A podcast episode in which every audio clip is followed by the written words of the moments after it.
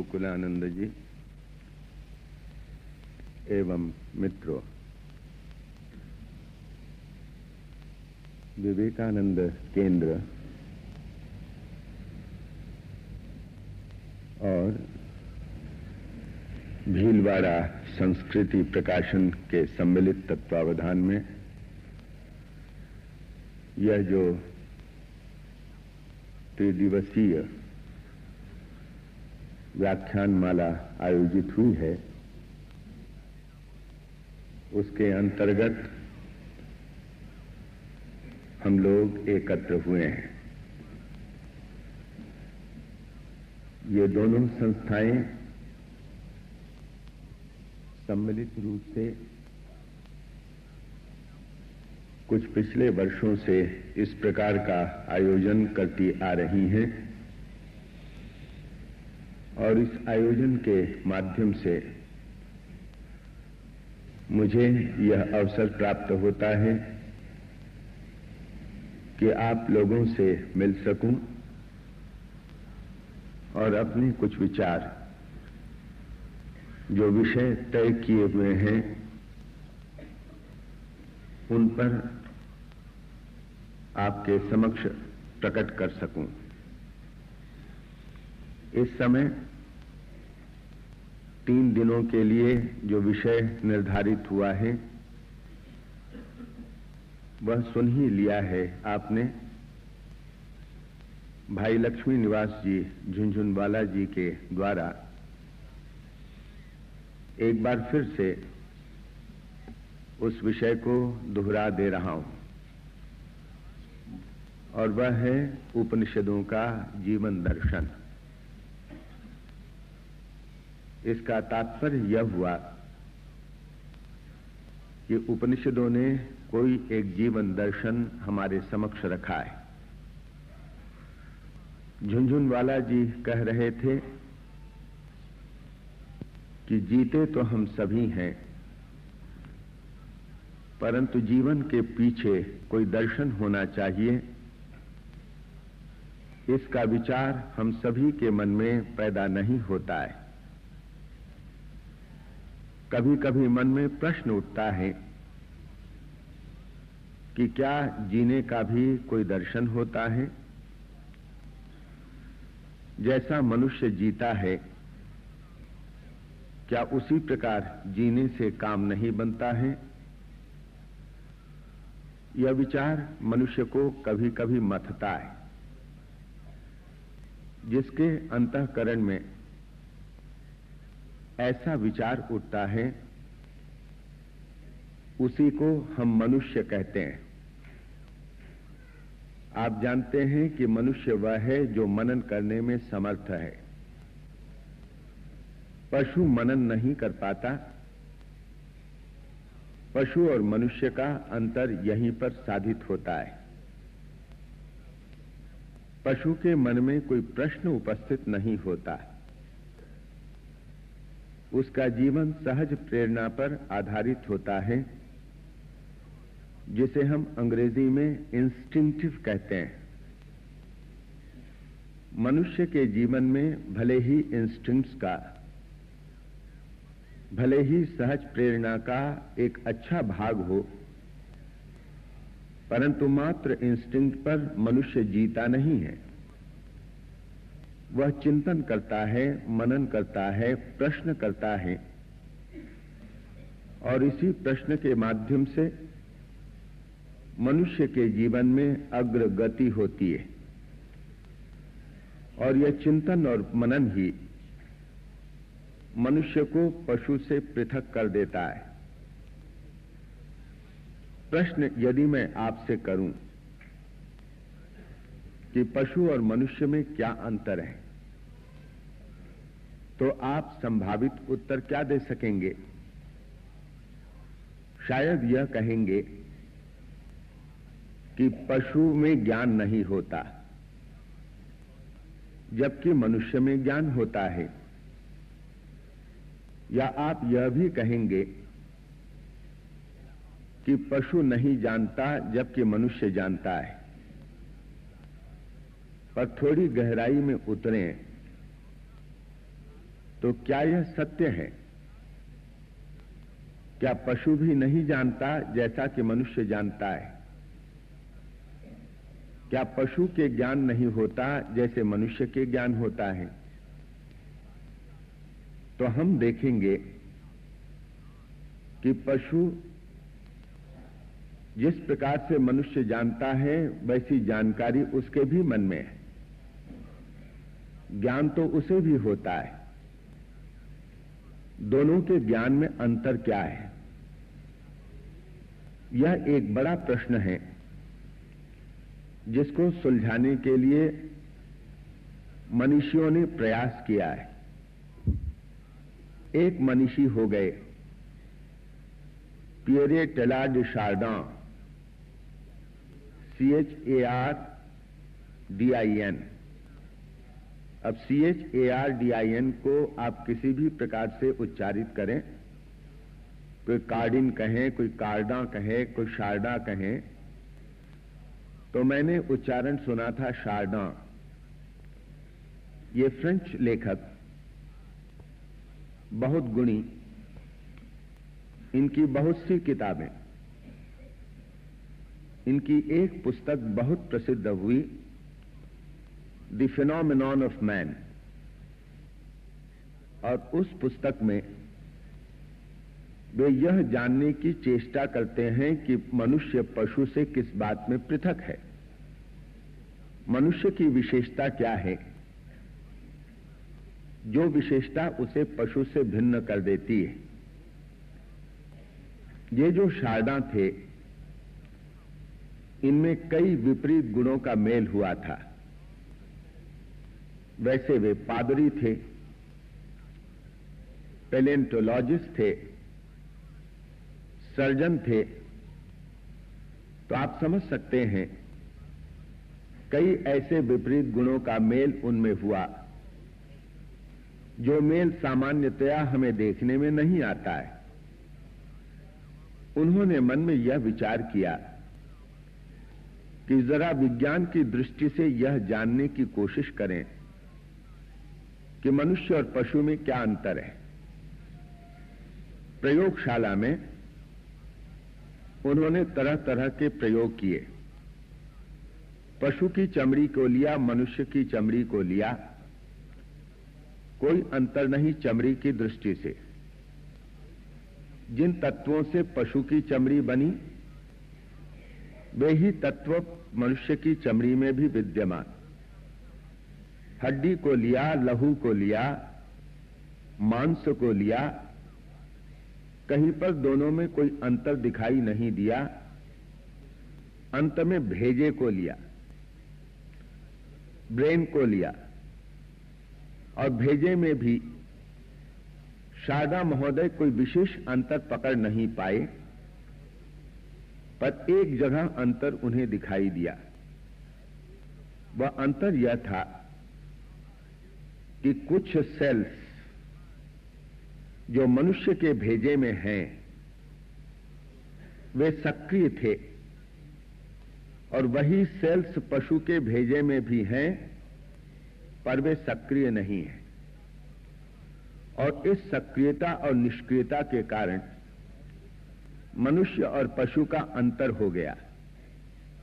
फिर से इस बात को दोहरा दूं कि वे जो सेल्स हैं, जीवाणु कोश हैं, वे मनुष्य के भेजे में जैसे हैं वैसे ही पशु के भेजे में भी हैं, पर मनुष्य के भेजे में वे सेल्स सक्रिय हैं,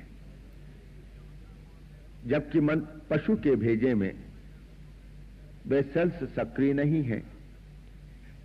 और इसके कारण एक अंतर पड़ गया। तो उस अंतर को उन्होंने सुंदर भाषा में व्यक्त किया है। उनसे पूछा गया कि क्या पशु नहीं जानता? पशु जानता है। आपने देखा होगा ऐसे पशुओं को जिनको ज्ञान होता है। बिल्ली जानती है कि दूध कहां रखा है, उसे पीना जानती है।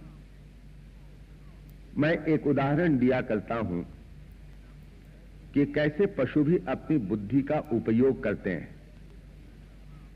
शायद यहां भी कभी अपने किसी प्रवचन या व्याख्यान में वह उदाहरण मैंने दिया हो, मुझे स्मरण नहीं आ रहा है, पर वह बड़ा रोचक उदाहरण है। जब हम लोगों ने रायपुर का आश्रम बनाया, उस समय तो पैसा था नहीं, तो वहां पर हमने पहले बगीचा लगाया, फुलवारी लगाई और एक गेट बनाया। पर वह गेट लोगों के द्वारा खोल दिया जाता था। कोई गाड़ी आई तो गेट खुला रह गया, पशु भीतर गए और जो बगीचा लगाया है उसको चर गए। हर समय रखवाली भी नहीं की जा सकती थी। फिर हम लोगों ने हाथ से ही लिख करके एक सुंदर सा बोर्ड टांगा। सुंदर सा बोर्ड यह कि जितनी अच्छी लिखाई हो सकती है हाथ से ही लिखा गया। कहा कि कृपया फाटक को खुला मत रखें। पर आप जानते हैं हमारी एक विशेष प्रवृत्ति होती है, हम भारतीयों की, कि जैसा कहा गया है उसका उल्टा करते हैं। तो गेट खुला ही रहता था, बंद कोई करता नहीं था। तो सब तो बगीचे में जो कुछ हो रहा है, फुलवारी है, पशुओं के द्वारा चल ली जाती थी। हम लोगों ने सोचा कि क्या किया जाए। किसी ने कहा कि एक छोटा विकेट गेट बना दीजिए ताकि साइकिल वाले और पैदल तो उसके माध्यम से आ जाएं, बड़ा गेट न खुले। ठीक है, एक छोटा गेट बनाया। अपनी समझ से उसको ऐसा बनाया कि बाहर से भीतर आने पर व्यक्ति उसको अपनी तरफ खींचेगा, अंदर चला जाए, उसको छोड़ दे, फिर भी अपने वजन से बंद हो जाएगा। जिस दिन वह बना तो वैसी ही कुछ खुशी हुई जैसे आर्कमिडीज को हुई होगी जब वह यूरेका यूरेका कहकर के दौड़ा था नंगा। हमने कहा कि बहुत फतह हो गई। कुछ दिन तो बहुत आराम में बीते, पर एक दिन हम क्या देखते हैं कि एक लाल रंग की गाय भीतर घुस आई है, चल रही है। उसको तो भगाया, पर सोचने लगे कि आखिर गाय भीतर कैसे आई, वह तो खोलना जानती नहीं दरवाजे को। सोचा कि यह जो गाय का मालिक है उसी ने दरवाजे को खोल दिया होगा, विकेट गेट को, गाय को भीतर घुसा दिया होगा, क्योंकि यह भी हमारे रक्त में है। दूध तो गाय का हमें मिले पर चारा हमारा मत खाए, इस वृत्ति से आप परिचित होंगे। इसीलिए गायों को हम छोड़ देते हैं और गाय जहां जाए मुंह मारती है, किसी के घर में, बाजार में, भले उसको डंडे पड़ते हैं फिर मारती है। शाम के समय चूंकि आप उसे चूनी भूसी देते हैं, आपके घर आकर के खड़ी हो जाती है, आप उसे खिला देते हैं, दूध दूह लेते हैं। हमने सोचा कि ऐसा ही इस गाय का मालिक भी होगा। एक दिन तो हम लोग हैरान हो गए, 4-5 बार उस गाय को भगाना पड़ा। उसके मालिक को बुलाया, जांच पड़ताल की कि उसका मालिक कौन हो सकता है। मालिक को खूब डांटा, हाथ जोड़ करके कहा कि महाराज, हम ऐसा पाप नहीं करेंगे। आश्रम को अगर दे नहीं सकते हैं तो आश्रम का तो इस प्रकार कुछ नष्ट नहीं करेंगे। सच मानिए, हम गाय को अंदर नहीं ठेलते हैं, तो फिर आखिर तुम्हारी गाय कैसे आ जाती है? कहा, महाराज, हमको कुछ नहीं मालूम। क्या तुम्हारी गाय जादू जानती है जो घुस करके आ जाती है? हमें विश्वास नहीं हुआ। एक दिन और उसे 7-8 बार दिन में भगाना पड़ा। हमें लगा कि कोई होगा दुष्ट लड़का, वही यह करता होगा। हमने कहा कार्यकर्ताओं से, थोड़ा सा छिप करके तो देखो, 2-3 घंटे तुम्हें छिप करके बैठने पड़ेंगे, मालूम पड़ जाएगा कि कौन दुष्टता करता है। बैठे रहे, ज्यादा देर बैठना नहीं पड़ा, गाय को भगा दिया था। क्या देखते हैं कि जैसे छिप करके देख रहे हैं, कोई पैदल आता है तो गाय में कोई हलचल नहीं, वह बाहर खड़ी है। पहले तो दूर तक भगाया, फिर जिसके बाद भगाने वाला भीतर आ गया, गाय भी धीरे धीरे आकर के गेट के पास खड़ी हो गई। पैदल कोई गया, गाय में हलचल नहीं। पर साइकिल वाला जो ही आया और साइकिल से उतरा, गाय में हलचल शुरू हो गई। साइकिल वाला साइकिल लेकर के गया, विकेट गेट को एक हाथ से यूं खोला और साइकिल को भीतर ठेलते हुए अंदर जाने लगा, तो उस गाय ने साइकिल के पिछले चक्के में अपना सिर यूं कर दिया ताकि गेट बंद मत हो, और ऐसे वह अंदर घुस आई। देख करके हम हैरत में पड़ गए, आखिर पशु के भी बुद्धि है, पशु भी बुद्धि का उपयोग करना जानता है, तो आखिर अंतर हुआ कहां? जो प्रश्न विचारणीय था कि पशु और मनुष्य में क्या अंतर, उसका जो उत्तर दिया गया कि पशु के बुद्धि नहीं होती जबकि मनुष्य के बुद्धि होती है, यह उत्तर तो गलत साबित हो गया। पशु के भी बुद्धि होती है, पशु भी जानता है। तो इसी अंतर को शारदा महोदय व्यक्त करते हुए कहते हैं अपनी सुंदर भाषा में, an animal knows and a man knows, but an animal does not know that he knows while a man knows that he knows. ये दोनों का अंतर है, पशु भी जानता है और मनुष्य भी जानता है, पर पशु यह नहीं जानता कि वह जानता है, जबकि मनुष्य यह जानता है कि वह जानता है। बात गोल गोल लगे पर बहुत सरल है। पशु को ज्ञान होता है पर पशु को अपने ज्ञान का बोध नहीं होता है कि मैं जान रहा हूं, यह बोध पशु को नहीं है, जबकि मनुष्य जानता है और मनुष्य को अपने ज्ञान का बोध होता है। मैं जान रहा हूं, जानने की प्रक्रिया का बोध, यही बोध मनुष्य को पशु से पृथक कर देता है। इसीलिए हमने कहा कि मनुष्य वह है जो मनन करता है। शारदा महोदय आगे चलकर के लिखते हैं, मनुष्य क्या कर सकता है? He can coordinate the faculties of his mind. मनुष्य अपने मन की सारी वृत्तियों को सुसंबद्ध कर सकता है, श्रृंखलाबद्ध कर सकता है, और अंत में वे निष्कर्ष निकालते हुए कहते हैं कि मनुष्य अपने आप से एक प्रश्न करता है जो पशु कभी भी नहीं कर सकता। मनुष्य प्रश्न करता है कि मेरे जीवन का प्रयोजन क्या है, लक्ष्य क्या है। यह पशु कभी अपने से प्रश्न नहीं कर सकता, क्षमता ही नहीं है। जवानी के दिनों में जब हमारा खून गर्म होता है, जिस समय हम आकाश के सितारों को पकड़ लेने की क्षमता का अनुभव करते हैं, ऐसे दिनों में भले ही हमारे मन में यह प्रश्न न जागे कि हमारे जीवन का क्या प्रयोजन है, पर जब जीवन के घात प्रतिघात हमें लगते हैं तब हम सोचने के लिए विवश हो जाते हैं कि कोई शक्ति है जिस पर हमारा नियंत्रण नहीं है। जब हम बूढ़े होने लगते हैं, जब दुनिया की गर्माहट हमारे लिए शीतलता में बदल जाती है, जब आंखों की रोशनी धुंध पड़ती है, जिनको हम अपना जन कहते हैं वे हमें छोड़ करके दूर चले जाते हैं। जीवन की संध्या में हम बैठ करके बिसूरते हैं कि आखिर हमें क्या मिला, आखिर हमें क्या पाना है, आखिर हमें कहां जाना है, और इस जीवन का मतलब भी क्या है। किसी को 100 साल की जिंदगी मिली, कोई 50 साल का होकर के चला जाता है, तो मन में प्रश्न उठता है कि मनुष्य की जीवन गाथा क्या इतनी ही है कि एक जिंदगी हमें मिली, अब उस जिंदगी की कहानी शुरू होती है और शायद 100 साल तक वह कहानी चलती है, फिर कहानी मिट जाती है। तो यह जो 100 साल का जीवन मुझे मिला, क्या यही सब कुछ है? मैं कौन हूं? जीवन का तात्पर्य क्या है?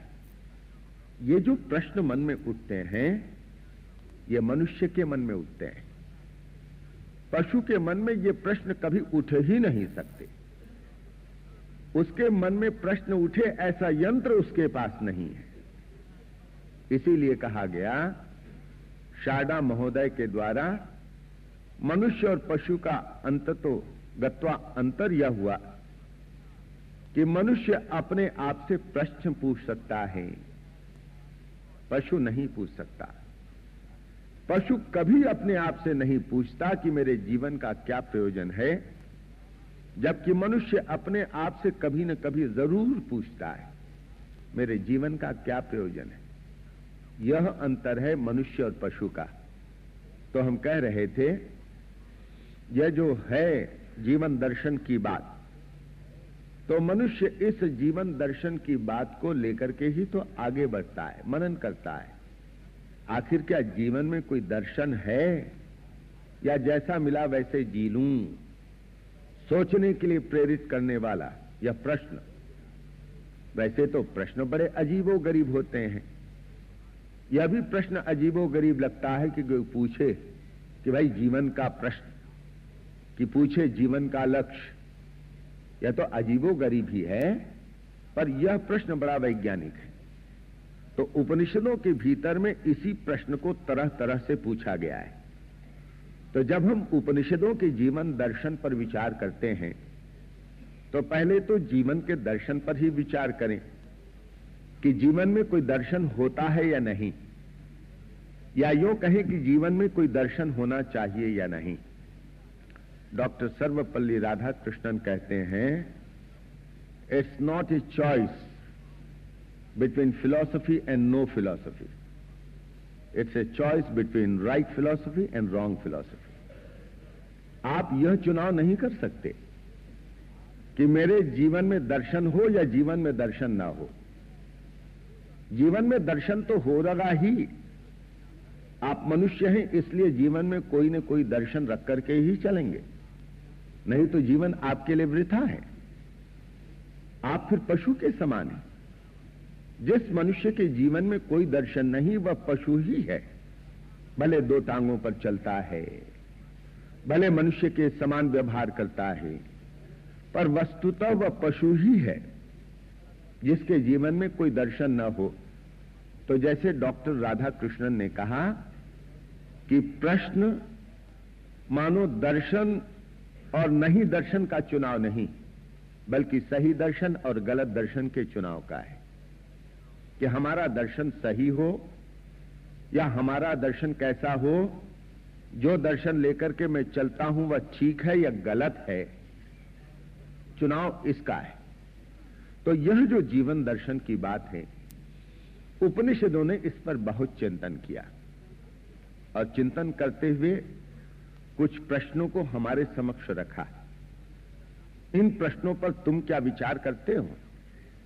मैं कौन हूं, कहां से आया हूं, यह जो जीवन मुझे मिला है यह जीवन वस्तुतः क्या है? जो विराट जगत में अपने सामने देखता हूं उससे मेरे जीवन का कोई संबंध है या नहीं है?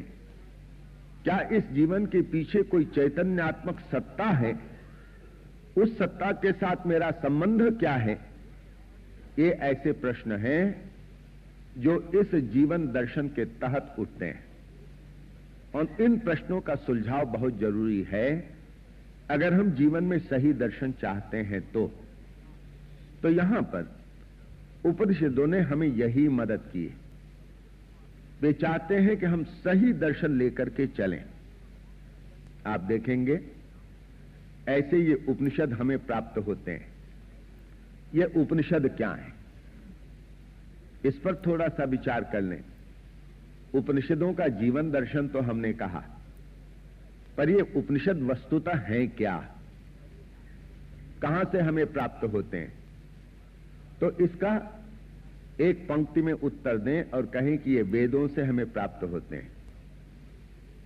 वेदों से प्राप्त होते हैं, क्या मतलब है वेदों से? इसका मतलब यह है कि वेद जो हैं ये हमारे सनातन धर्म का आधार, जिसको विश्व ने हिंदू धर्म कहकर के पुकारा है, उस हिंदू धर्म का आधार है ये वेद। वेदों को हमने सनातन कहा है, शाश्वत कहा है, ग्रंथ के रूप में नहीं, बल्कि वेद रूपी ग्रंथ में जो अनुभूतियां संचित हैं उन अनुभूतियों के रूप में वे शाश्वत और सनातन है। जिन सत्यों का उद्घाटन ऋषियों ने किया वे सत्य वहां पर शब्दबद्ध होकर के लिखे हुए हैं।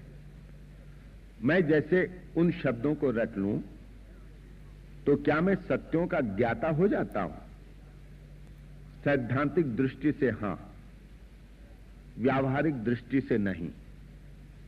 क्या मतलब है कि वेदों में जो सूत्र लिखे हैं, वेदों में जो शब्द राशि है, तो शब्द राशि को मैंने जान लिया, तो इसका मतलब क्या जीवन के सत्यों को मैंने जान नहीं लिया?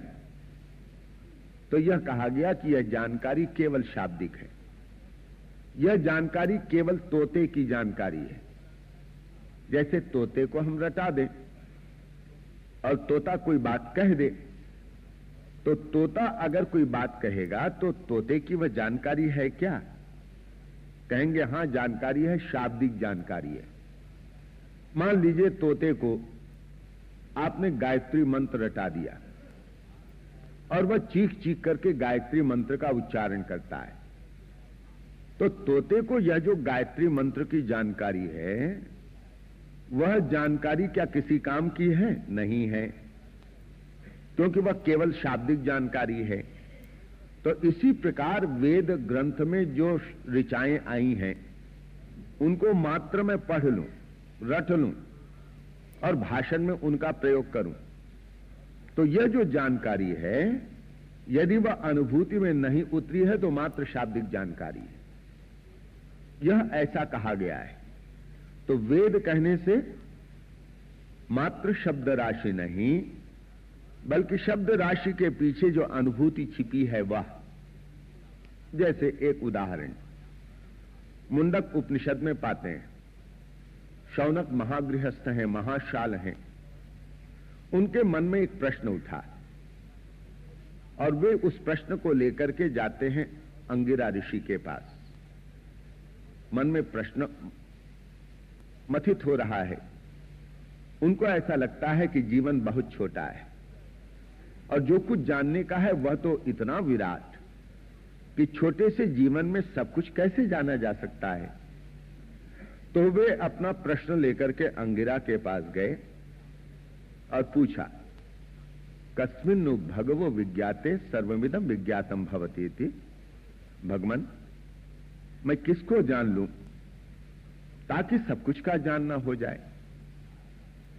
ऐसा लगा शौनक को कोई कोई सूत्र है क्या जिसको जान लेने से सब कुछ का जानना हो जाए, और इससे परिचालित होकर के वे प्रश्न करते हैं, यथा एकस्मिन् मृत्पिंडे विज्ञाते सर्वम मृण्मयम् विज्ञातम स्यात्। जैसे एक मिट्टी का लोंदा जान लिया जाए तो जो भी मिट्टी का बना है सबको जान लिया जाता है, इसी प्रकार ऐसा कुछ ज्ञान है क्या जिसको पा लेने पर जो कुछ भी जानने का है वह हस्तगत हो जाता है? क्या कहा अंगिरा ने उत्तर में? द्वे विद्ये वेदितव्ये इतिहस्म यद ब्रह्मविदो वदन्ति पराचैव अपराच। सुनो शौनक, दो विद्याएं जाननी पड़ती हैं। मैं नहीं कह रहा हूं शौनक, जो ब्रह्मविद लोग हैं वे ही ऐसा कहते हैं। परा और अपरा ये दो विद्याएं हैं। भगवान, अपरा क्या है?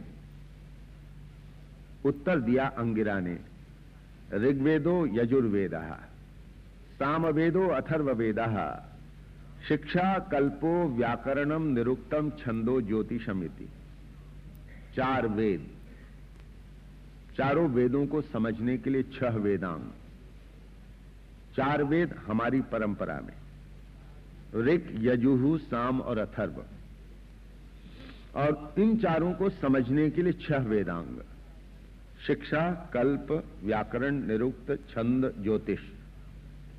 ऐसी परंपरा है कि जब तक वेदांगों का ठीक ठीक अध्ययन और ज्ञान न हो तब तक वेदों का अर्थ समझ में नहीं आता है। तो कहा गया कि इनको समझो, तो ये समझोगे तो क्या है? तत्र अपरा। यह सारी की सारी अपरा विद्या है। शौनक तो मानो आसमान से गिर पड़े। जिन वेदों से हमारा साधिश्रित हुआ है। वे वेद यदि अपरा विद्या के अंतर्गत आ गए तो फिर पराविद्या कौन सी है? समझ गए शौनक के अनबोले प्रश्न को अंगिरा ऋषि। उत्तर में मुस्कुरा करके कहते हैं, अथ परा यया तदक्षरम अधिगम्यते। परा विद्या वह है शौनक जिससे वह अक्षर तत्व अधिगम्यते अनुभूति में आता है।